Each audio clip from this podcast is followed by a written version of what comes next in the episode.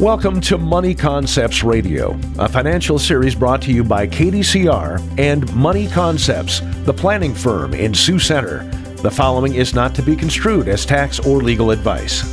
Welcome back. My name is Tom DeYoung, financial planner and president of Money Concepts, the planning firm in Sioux Center. And today is part two of our series on year end tax tips. Last time we talked about knowing what has changed in the last few years as there has been significant tax legislation passed into law. Tax tip number two is deferring income or accelerating expenses, or vice versa. Let's say you have a year end bonus that's coming, or some expected sales of goods or services. Or for farmers, they may have crops or livestock waiting to be sold. By waiting until after January 1st to realize that income, you won't have to pay taxes on it for 2020. What's the downside? Well, the downside is that you may actually want to pay taxes in 2020. Now, why would you want to pay taxes sooner rather than later?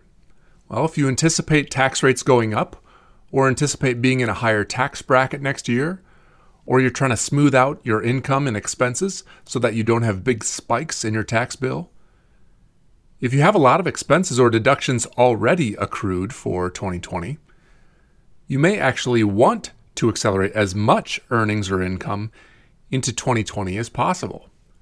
Talk to a knowledgeable financial planner and tax accountant if you think this might apply to you.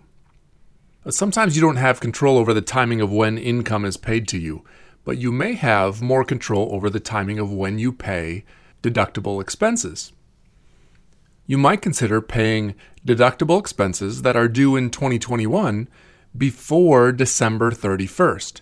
In other words, accelerating expenses which would normally occur in 2021 into tax year 2020.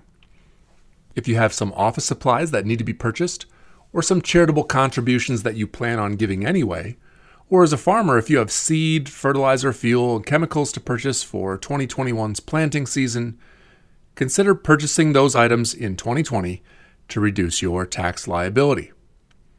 But once again, your personal financial situation will dictate whether this strategy is right for you.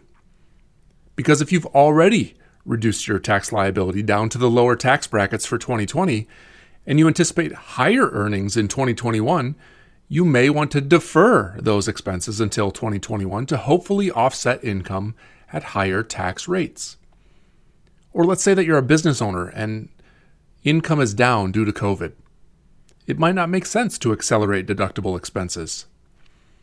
For reference, the current federal tax brackets are 10%, 12, 22, 24, 32, 35, and 37%. The jumps from 12% to 22% and 24 to 32% are sizable so pay special attention to the income level at which those jumps take place. Now, to take advantage of these opportunities, you should have a reasonable estimate of your income and deductible expenses for 2020 before the end of the year, and a reasonable guess as to what 2021 might bring. And again, you'll want to go over those numbers with a knowledgeable financial planner and tax accountant. Thanks for listening, Join us again next time for part three of our series on year end tax tips here on Money Concepts Radio.